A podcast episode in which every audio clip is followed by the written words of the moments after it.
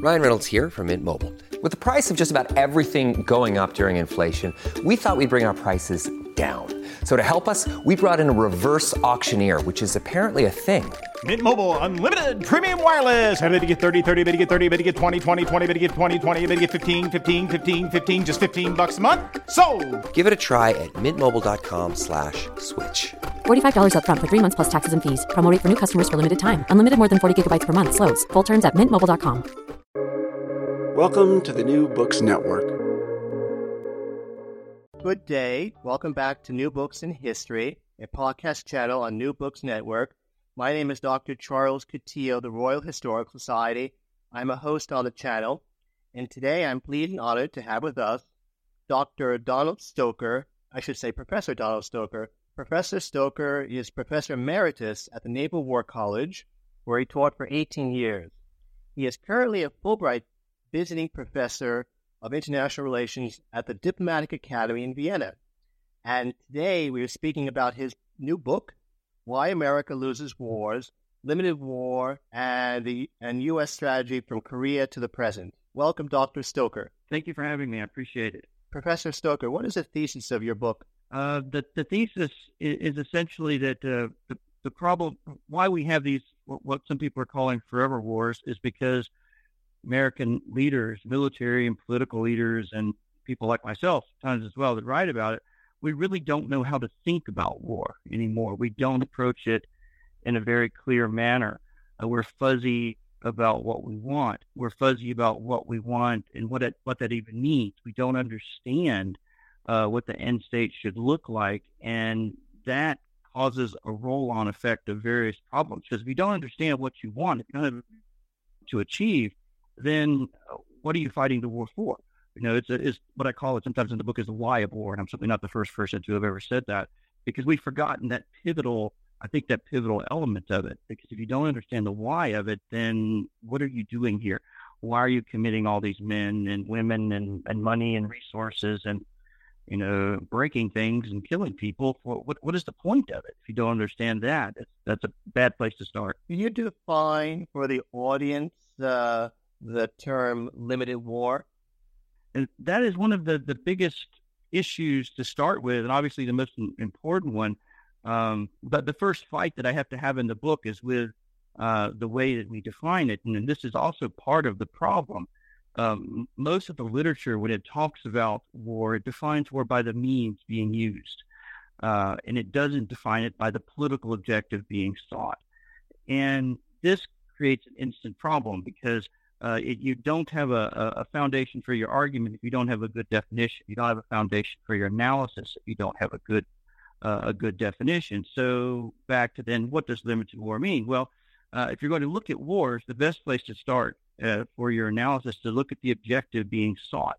And I, I take uh, the, my definition of limited war from it's a combination of, of Clausewitz and also Sir, Sir Julian Corbett, the, the British theorist, who he kind of gives us the, the, modern term limited war.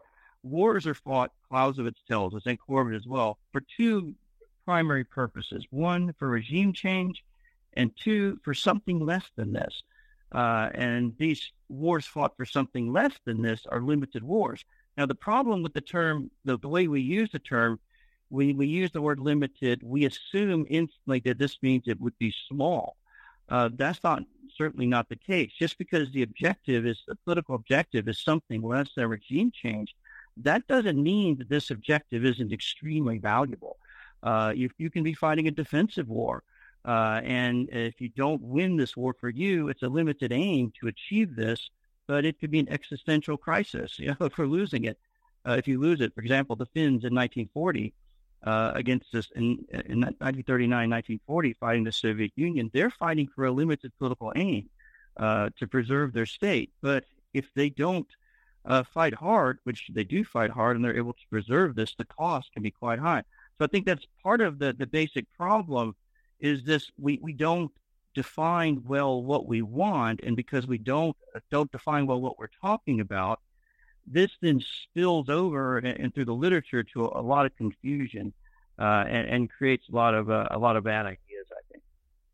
Correct me if I'm wrong. Uh, in the case of the Finns, 1939, 1940, is the gist of thinking that the Finns were fighting a limited war or or not? Because my understanding from the literature is that in late November 1939, the uh, Soviets decided that since the Finns were recalcitrant in their negotiations, they decided that uh, they would, in fact, impose a, um, in essence, a Soviet-style regime. They signed an agreement with the the head of the Finnish Communist Party, and that's why they commenced the the military operations. Military operations, from the Russian perspective, was just to overthrow the existing Finn regime and impose a, um, a Soviet one. So, from the Finnish perspective, once the war commenced, at that point, it was a, I suppose you can say, existential conflict.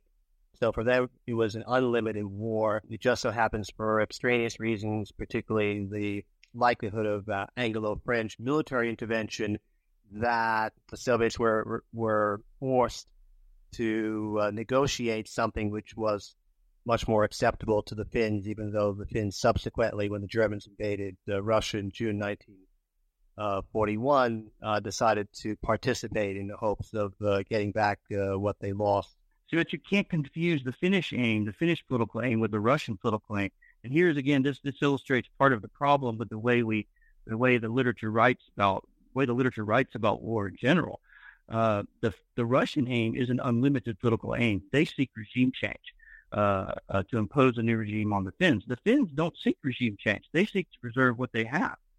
Know, so this is part of the problem with even using the term uh, "limited war." And there are a few writers who tackle this. Is that you know different people have different aims, uh, and you have to start your analysis from the aims. You know, your aim might be limited; theirs might be unlimited. In that case, what happens is when you're doing your analysis, you're saying, "Okay, we want." Uh, well, Vietnam in Vietnam, all the different players have different aims. Uh, uh, the uh, the aim for the United States, you know, is a limited one, which is often why it's called a limited war. We wish to just preserve South Vietnam, uh, but the aim for the North Vietnamese is, is quite different from that. Their their their aim against us is a limited one, but their aim against South Vietnam is an unlimited one. Uh, they wish to overthrow that regime. So this is this is part of the confusion with it. Is you have to you have to you have to split uh, uh, split things where they are. You have to look at the different players in it and then look at the aims. Then look at the means that are involved in it. And the problem is that we look at the means that are being committed to this and say committed to a particular conflict, and we judge the conflict, you know, based upon that, and we define the conflict or try to define the conflict based upon that. The problem with that is, is the, looking at the level of means, it's so subjective. You it brings in the term total war uh, comes into this well, when does a war become total? Well, you really can't describe that. It, there's no formula, no definition that you can give for that. So the primary argument I make is, look, we have to start with this object, the object that you want, the object that you're seeking, and you have to understand that, and you have to understand what. You have to understand also that the objects being sought have a certain value. Again, this is what Clausewitz teaches us, and this then spills over into how the war is going to be fought, what it's going to cost, it's going to contribute to that. It's going to contribute to the difficulty of it as well. The Finns' object was a limited one, but it was an extremely valuable one for them, state survival. So they were willing to pay uh, as much as they had to pay for as long as they could, and they were willing to fight as hard as they could. And, and it, it paid off for them. But if for a lesser object of a lesser value, maybe they wouldn't uh, have been willing to fight as hard. So that's the, the first place you have to start is with that. But you have to understand the other people the other states involved what their objects are as well, including your allies. Yes. Um, uh, I suppose another aspect of the, the question is uh, when there's a can be a sequence in which a limited war for one or both parties becomes an unlimited war. Um, that occurs in uh, cases in history, I suppose, in particular, uh, Napoleon's invasion of Russia. For him, uh, the war was initially a limited one for specific uh, goals. It just so happens that because of the nature of the terrain and the, his opponent, it became, in essence, an unlimited one. Well, the, the best example for our purposes is Korea of that, where um, you know, for the U.S. for the U.S. purposes, where you have when you, we we start the Korean War. Korean War is always called the often called the first American limited war, which it isn't by any means, but uh, you often see it branded that way. uh, our objective initially there is a limited one where we just seek to preserve South Korean regime. But uh, the Truman administration, you know, very quickly into the war, uh, decides that hmm, here's an opportunity. Uh, we can change our objective uh, and decide to remove the North Korean regime as well. And so they essentially they change they do change the political objective and decide to conquer North Korea. You'll see in the literature sometimes that this is blamed on MacArthur that he just MacArthur's mad march north, as one author one author puts it. But this is a political decision made by the Truman administration, you know, even before Incheon. Uh, MacArthur certainly doesn't disagree with it and is eager to do it, but uh, it's very much a political decision. But then the, the war, when you change the political objective, you change the nature of the war because that changes the value of the object for everybody around you. You know, when you think about you know Korea, um, you can make a good argument that Truman administration had won the war uh, right up to the point when they crossed the 38th parallel. At that point, you've got another war on your hands, a different war, because you've decided to eliminate uh, um, another regime, uh, and you've decided to eliminate uh, a, a, Soviet and Chinese client state or allied state uh, or allied, not quite the quite the right word, but certainly associated. And so, and this then raises uh, the stakes for them. And so, this, of course, as we know, provokes the Chinese intervention, you know, as well, and then and increased Soviet support as well from it. Yeah, so, but you're right. It it, it the, the objective can change in the course of the war. And in Korea, then after the Chinese intervention, our political objective, after much hemming and hawing and fuzziness on the part of the Truman administration, eventually turns back to being a limited one again. You know, so which is part of the reality of it. That's why it's, it's just not so simple just to brand something uh, a limited war because because the natures of the nature of wars change. Uh, what do you attribute the intellectual confusion of uh, President Obama or ex-President Obama concerning the conflict with ISIS? That's a tough one. It's hard because uh, we don't really know a lot of the things, but you know certainly um, he approached it as uh, so many of the other presidents have, and in some ways, as Truman, not having a very clear objective initially, and not committing the means uh, necessary to to it, and be involved in the war, uh, and he obviously didn't, you know, want uh, to do it. You know, he, you know, part of the way he runs uh, when he runs for election was to to end the wars in Iraq and Afghanistan.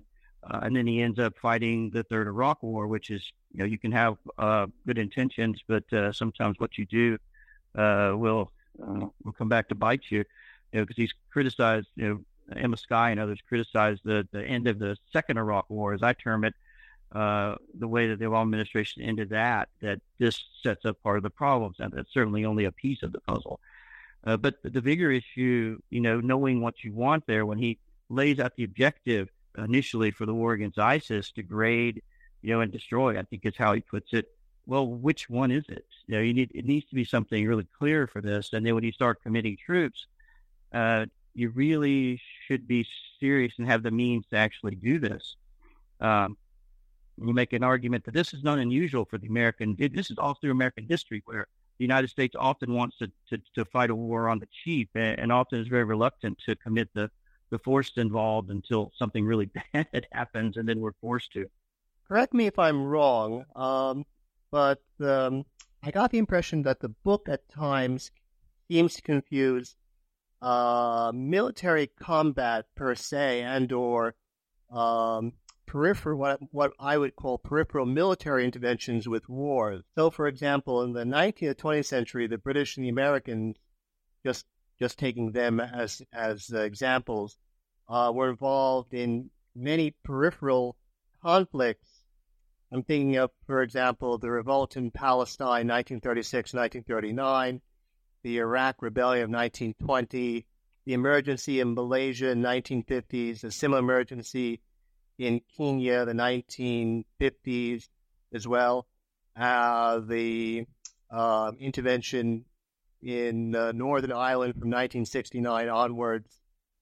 Uh, while military conflict conflict was uh, involved, there were lives being lost on both sides. Admittedly, the British much less than their opponents. Most um, scholars would not define these conflicts as war, even though they and um, even though they were very limited or they were limited in um, in scale. Well, actually, I I think I would disagree that um, most scholars don't define them as, or most scholars do uh, define them as wars. Uh, Malaya and some of the other examples, these are certainly wars. I think part of the problem uh, we sometimes use these uh, call things conflict, but we you know which is certainly certainly they are conflicts, but um, these are certainly wars. This is where uh, military force is being used for a political purpose, or political violence, uh, violence for a political purpose, which is sometimes terrorism, but certainly uh, these are certainly uh, very clearly uh, wars. Uh, even though, even though it, I, I, mean, I read some of the papers in Whitehall, and no, no one in the late 30s described themselves as being in, in war in, in Palestine in that period of time, or for that matter. In... I think if you ask the people there, that I think they would certainly consider it a war. Uh, just because the policymakers don't say that, which I think is part of the problem, because the policymakers just this fear of admitting, uh, admitting it. If you admit you're in a war, well, then maybe we have to do something differently. Yes, but to some extent, um, does there need to be um, acknowledgement on both sides, at least um, to some extent? I mean, after all, the Americans in, in both the Korean War and the Vietnam War, uh, war in inverted, inverted commas, as it were, they they did admit that they were they called them war, military conflicts. Whereas I don't think there was anyone in Whitehall who regarded the intervention in Northern Ireland from 69 onward, even though it involved regular land forces as the military conflict as such. I mean, you could maybe make a case for Ireland not being a war, uh, the the Irish, but the other ones certainly are. And and in Korea, uh, Truman himself even shied away from calling it a war. Uh, he called it officially a police action. And what's interesting is, in, even in his memoirs, he won't call it a war. He he calls it a conflict or the action or the Korea problem or something like that. But but I think that's part of uh, part of the part of the problem we have today is just our our refusal by sometimes of the policymakers to just admit and say yes, this is a war, and plain and simple. Uh, if you don't know you're in a war, you're certainly not wanting to not willing to win it. Uh, maybe this is why some of our wars go on so long you know, we should just face it clearly in the eye what we're actually facing, calling what it call it what it is, and then and go on from there. Deceiving ourselves doesn't do much good. From your perspective, what was the problem with uh, President Bush the Younger's uh, quote global war on terror concept unquote? My criticism, I think, is the same as a lot of others. It's kind of a nebulous, uh, nebulous thing. What are we uh, declaring war on? Uh, as the comedian Terry Gilliam called an abstract noun um, it, it's it's much more useful to have a very clear focus as to what we want. Uh, certainly, you know, the Bush administration knew what it wanted uh, to a certain point in Afghanistan, but having this kind of nebulous term and then having this having something where you don't really have any vision, uh, really clearly spelled out vision of an end state, you know, is uh, is, a problem. I think. And uh, how do you bring it to an end uh, if you don't really know what the end looks like? And uh, for that matter, can you? How do you define victory? That's the question that you go into uh, quite a bit in the book. victory. Uh, I stick primarily with Clausewitz's definition. There are certainly others, but uh, achievement of a political objective, you know, that you want, and then having a peace that you've secured, you know, along with it. You know, because most people, most nations, when they go to wars, they want a better peace out of it. You know, they don't expect the war to go on forever and then to then to have nothing uh, from it. Uh, so uh, that's what, what I would say. You know, victory, not just victory on the battlefield, which is certainly, uh, but actually uh, achieving something for the state. You know, you're going to pay. You know, I know too many friends who have spent too many time, so much time overseas that um, you know, there, there, needs to be an end to this. You need to see what's going on to get the objective and then to finish the job rather than have it drag on. Why is the term total war problematical in your opinion? Okay, uh, for, for a couple of reasons. One, because it's, it's not really firmly defined. Uh, and it's really difficult to arrive at a definition. It's a means based definition. Uh, and because it's a means based definition, it's, it's very, very subjective. Uh, how do you define when a war becomes total? Uh, for uh, it, you you really can't it, it because this you really need something more firm uh, to ground it on. People then imply that a total war is necessarily a big war. Well, okay, but then define big. Yeah, we yes we understand what big means, but total war doesn't give us a basis for analysis. The term doesn't. You seem to argue that limited wars are a Western democratic concept. Does not that overlook the many limited wars fought in the last 60 some years by non Western, non democratic powers? In particular, one can think of the Sino Japanese, Sino Vietnamese War of 1979, the Russian military intervention in Afghanistan, the Sino Indian War of 1962, Egypt's military intervention in North Yemen in the mid 1960s, among others. I, don't argue at all that uh, it's a Western phenomenon. I use many, many examples. One of the primary examples of that is that is used as a case study for uh, looking at wars of limited aims, the Russo-Japanese War, uh, 1904-1905. It's arguably one of the best cases to study because the Japanese do one of the rare things, and that's actually uh, prepare uh, for for ending the war and actually start planning to end how they're going to end the war before they even start it, which is very, very rarely done. Uh, and it, it's very hard to find examples for it.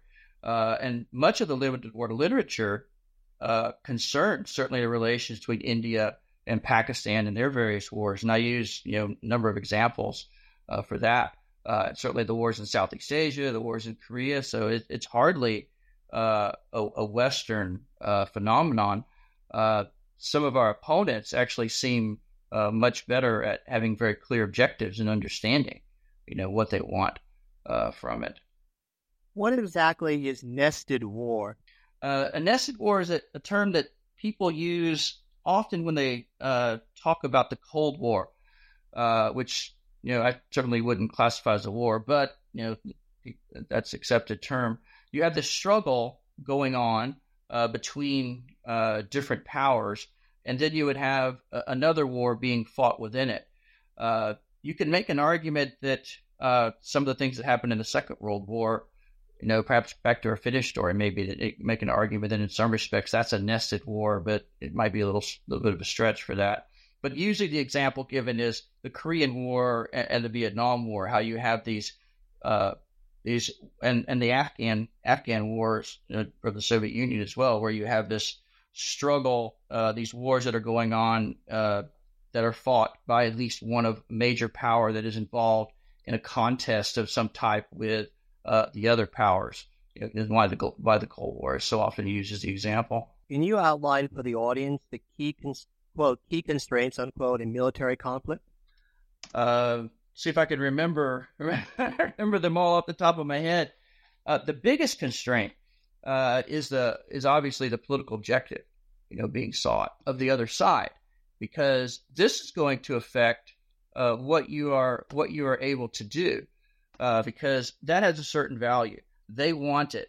They might want the same you same thing you want. They might want something different, uh, and, and, that is what you have to have to figure out. Uh, uh, because that's going to affect how hard and how tough uh, they're going to fight you. Uh, there are, of course, uh, a, a, lot of others. Uh, one of the most common and one of the most important, of course, is, is the means. how much means are you willing to to commit to this? How much means do you have? how much cost is it is going to be, you know, involved in this?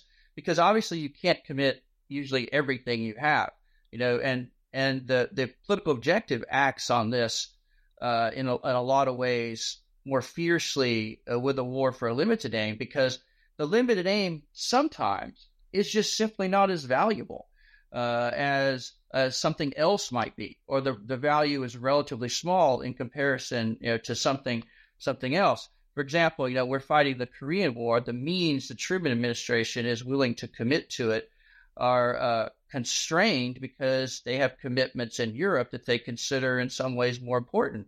You know, so they're uh, not willing to put the means that the commanders want, and arguably they're not willing to put the means in that would be necessary at certain points to actually uh, achieve their political aim because they've got commitments to NATO, you know, and other places.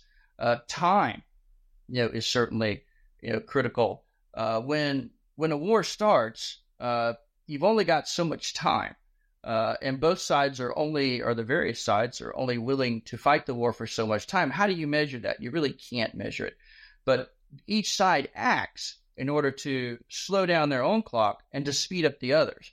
Now they're do acting to where you control your situation or to where you you you you win time for yourself. You know, military victory does this sometimes. You know, political actions can do this as well. You know, but the other side's try to speed up your clock while you uh, while you speed up there. So, and how long is are your people willing to fight for this objective? You know, which is a, a big deal. This is uh, the the classic example on the American side is given to Vietnam, where the uh, American public opinion just eventually decides, you know, this the cost we're having to pay just isn't worth it. Uh, the international political environment, what are other states saying? Are they going to get involved? How are they going to affect uh, what is going on in the war that you're fighting? The geography, you know, is certainly uh, a constraint. You know, it will sometimes geography will, will dictate what you have to do. You can't get over the fact that uh, Korea is a mountainous peninsula. This is just something you have to address. Uh, and then there might be other things as well that come up that constrain, you know, what you're doing. Uh, you just don't know the situation. Each war is so different. Each war is is so unique uh, that you, it's very difficult to sit down and say, okay, in every situation, this is the problem that you will have. This is the constraint you know that you will have, and that that's the most important ones, I think. In chapter five, you discussed at length the military escalation policy of the Johnson administration in the Vietnam War, specifically Operation Rolling Thunder. What do you conclude about this uh, failed strategy? Well, it's a it's a it's a case study that a lot of people are example that a lot of people look at with, with good reason, uh, because it what's interesting the leaders in the administration, a lot of them, they do not even think that this will deliver their objective when they do it, but they still do it anyway. You know, which is interesting thing to think they to, to see. They think they have to do something, and so this seems uh, like in Johnson's idea, you know, the the best uh, uh, the best thing to do. It's also a great example of how bad theory uh, produces uh, produces problems uh, because it, it's some of the, the theories on limited war and signaling and graduated pressure, you know, from Schelling and some of the other uh, civilian intellectuals who are advising uh, the Johnson administration. These ideas feed into the execution or influence directly the execution, you know, of this campaign. But they're ideas that aren't necessarily related uh, uh, to warfare. Of one of the problems with a lot of the limited war literature in the 50s and the 60s, they talk about limited war and various ideas on limited war, but don't really talk about you know war. They go into economic issues or so on, which you know is fine, but it's it's not necessarily what the, the point of it is. So the result of this is you have these uh, these these flawed ideas uh, that don't really take into account the nature of the war. They don't really take into account the nature of the opponent combined with an underestimation of the opponent, combined with a, a lack of understanding of just what air power is capable of doing. Uh, and the assumption is with air power, you can then push the opponent uh, to uh, to the negotiating table and make them quit doing you know the things that they're doing. And it's none of it obviously works. I mean, it was all complete misreading of the opponent. The theory doesn't work because gradually applying pressure to somebody like the North Vietnamese, uh, they just say, okay, that's not so bad. Uh, we'll just wait till the next time. Then they could not be influenced just uh, just by the use of air power, in particularly in this way. Uh, would you attribute the same variables as being present in the failure of General Westmoreland's attrition strategy in the Vietnam War? Some of them are, are, are there. Certainly, the underestimation uh, of the opponent you know, is, uh, is certainly there. Uh, the, we we've made this mistake a number of times in, in our wars, underestimating how tough uh, the other side uh, can be, and that's a, a big factor in uh, in uh, in the in the Vietnam War. Also, the assumption that you know with Westmoreland's attrition strategy, the assumption is that you can kill enough of the enemy to push them to the crossover point. That's something that you don't control uh, in this because you don't control uh, the issue of sanctuary, where the North Vietnamese, you know, they can choose not to allow you to inflict casualties on them because you cannot go into certain areas where where they can operate. So it also doesn't this idea of pushing them to a crossover point where they can't replace their losses also doesn't take into the into account the effects of Chinese support, where uh, depending on you know what at what point uh, during the Chinese support for North Vietnam, at, at one point they have 180,000 troops uh, supporting the North Vietnamese uh, in North Vietnam or in, in Laos even sometimes, and so this certainly makes it then even more difficult to uh, to affect uh, to affect the Vietnamese and actually push them to a point where they can't replace replace their losses. So there are a lot of built-in you know assumptions with this. If we do this, this will happen. Well, maybe what if it doesn't happen? You know, our doing this might not give us the result that we want. Uh, we don't control the factors around that. You don't control what the enemy is doing in this situation, or you don't control the other factors that give the enemy certain advantages, which is you know not very good. Can you tell the audience why, as you put it, quote, victory is a political act, unquote? Uh, it's just it, it is in that sense because this gives you your political objective. This is how you get what you want. You know, the, ideally, America's political leaders have taken America to war because it's in the national interest to do so. Uh, achieving the achieving victory is achieving the political objective is is in supposed to be in the uh, in the advantage of national interest. It's supposed to make the situation better for the United States and give the United States a better peace afterward. If you're not winning how do you get the better peace? You know, the our, our opponents that we're we've had to deal with, they don't look at the winning. I mean, excuse me, they don't they don't shy away from trying to win. They're not afraid to win. They realize that uh, winning matters here. Uh, why do you say that quote in war, not winning is the same as losing unquote? Uh, it's a zero sum game, you know. With it, uh, uh, again, this back to the thing I just said. I mean, if uh, you're trying to get what you want, preserve what you have, or get what you want, or get what you think you have to have for your own security. Uh, if you don't get it, then how is this not defeat? so the other side, again, the, you look at Putin and the Ukraine, he understands what winning means, you know, getting what he wants in the Crimea. Uh, we need to understand, not that we should be thinking like Putin, certainly, uh, but we need to understand how our opponents are, are acting, and and also when you you think about you know these wars we we we we're fighting or have been fighting, uh, we're asking. Uh, you look at the whole history uh, of of sending people to war. Uh, asking people to go to war, asking men and women to go fight and not expect them to win, this is a little much to ask. On page 202, you state that the U.S. should have followed General Westmoreland's recommendations post the Tet Offensive in March 1968 to add uh, additional troops and military operations to take advantage of the weakened state of the Viet Cong and or North Vietnamese. Was not really the issue that Westmoreland, by that point, post Tet, had little or no credibility with the civilian American leadership due to his uh, light at the end of the tunnel prognosis of late 1967.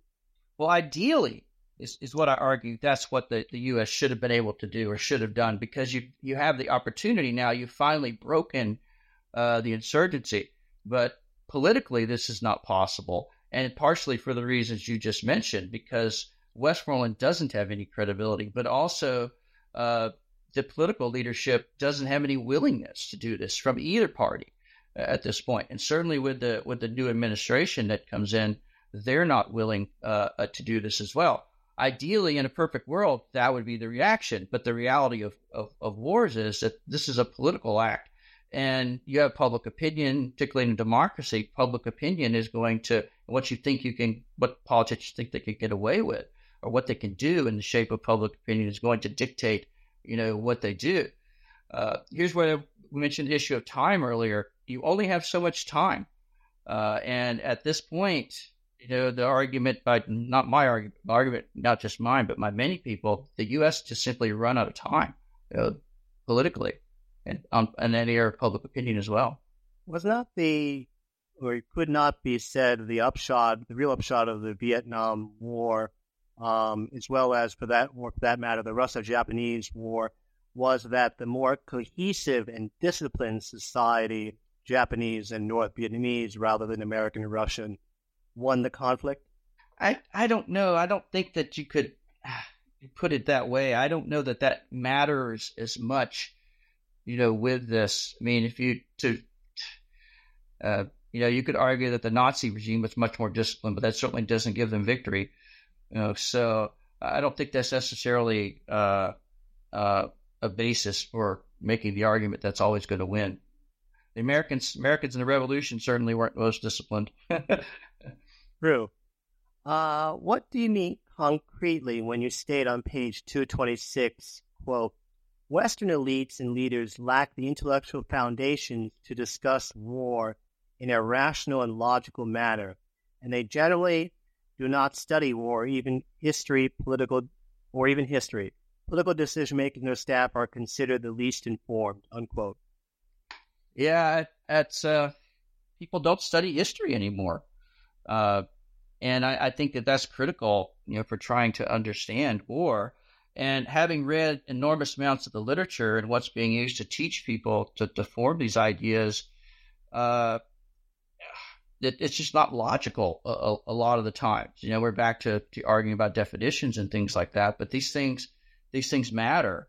And the teaching of, of, a, of the theory, I mean, I, am a great proponent in, in teaching theory, you know, having you know, written a biography of Clausewitz and studied a lot of military theory.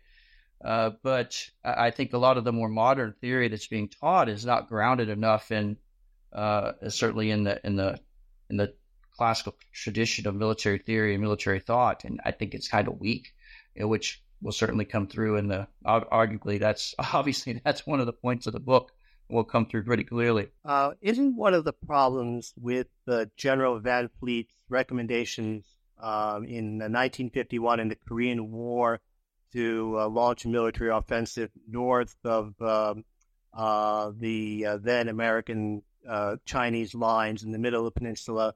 The fact that uh, by going further north, you assist the Chinese by reducing their supply lines and logistical lines, while at the same time, conversely, you increase your own difficulties, or if you want to use Clausewitzian expression, friction, by virtue of the fact that your own supply lines are much further extended, and of course, the um, battlefield becomes elongated as you approach the Chinese-Russo border.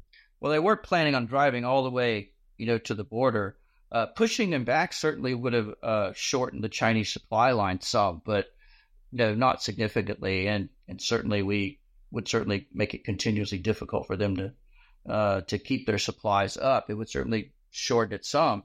Uh, and ours, we one wonderful thing about the engineering capability of American forces traditionally is that logistics are usually something that are resolved fairly quickly. Uh, but that the bigger issue is, you know, by doing that, as Van Fleet argued, do you win the war? Do you end the war? Do you force the enemy to the table uh, and and bring them uh, bring them to actually make a deal? Uh, which is what what essentially you know Van Fleet and others argue. You know, use use enough force to actually uh, end it, especially when you've finally gotten the Chinese to a point where they're about to crack. Uh, the reason the Chinese eventually agreed to negotiate or why they're willing to negotiate it, at least for at first, is because Mao just simply wants a breather. He needs a two month breather so he can resume offensive operations in, in, August. Why do you query the concept of hybrid warfare? Uh, because it's intellectually unsound you know, to, in many, many ways. You know, I've, I've read as much of the literature on that as I can as I can stand. Uh, it, it it has a lot of problems. One, uh, and this is a big problem with a lot of the lot of some of the new theory. Uh, it doesn't understand the difference between war and peace. You know, this is a big distinction because hybrid war and the term gray zone conflict as well.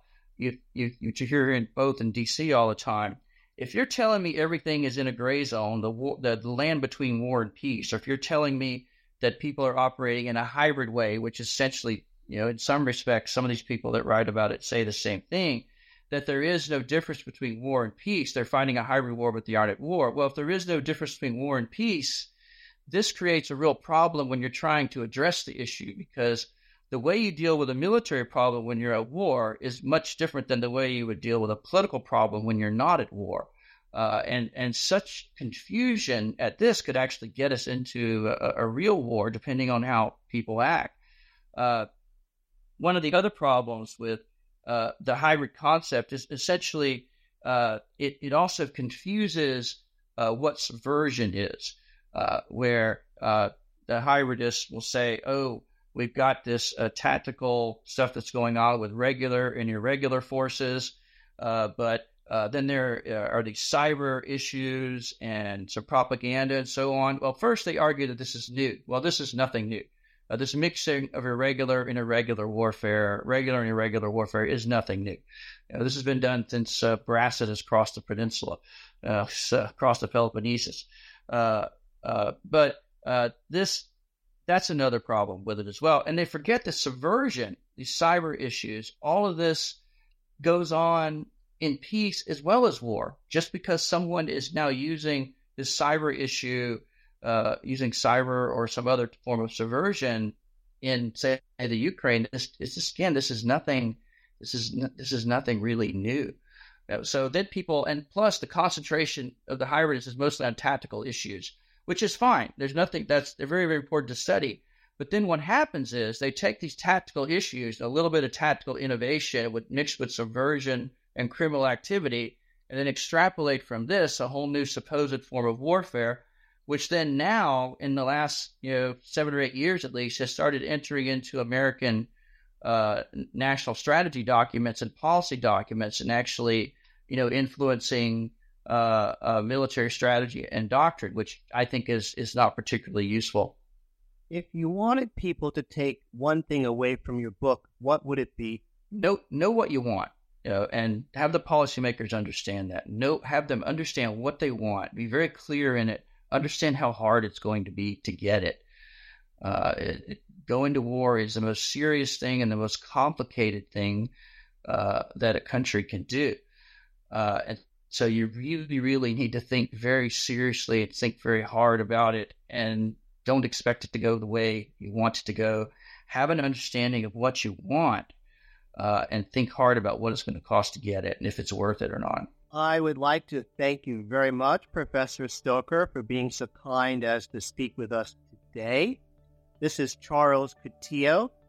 Thanks for listening to New Books in History, a podcast channel on the New Books Network. Thank you, Professor Stoker. Thank you, sir. I appreciate your time.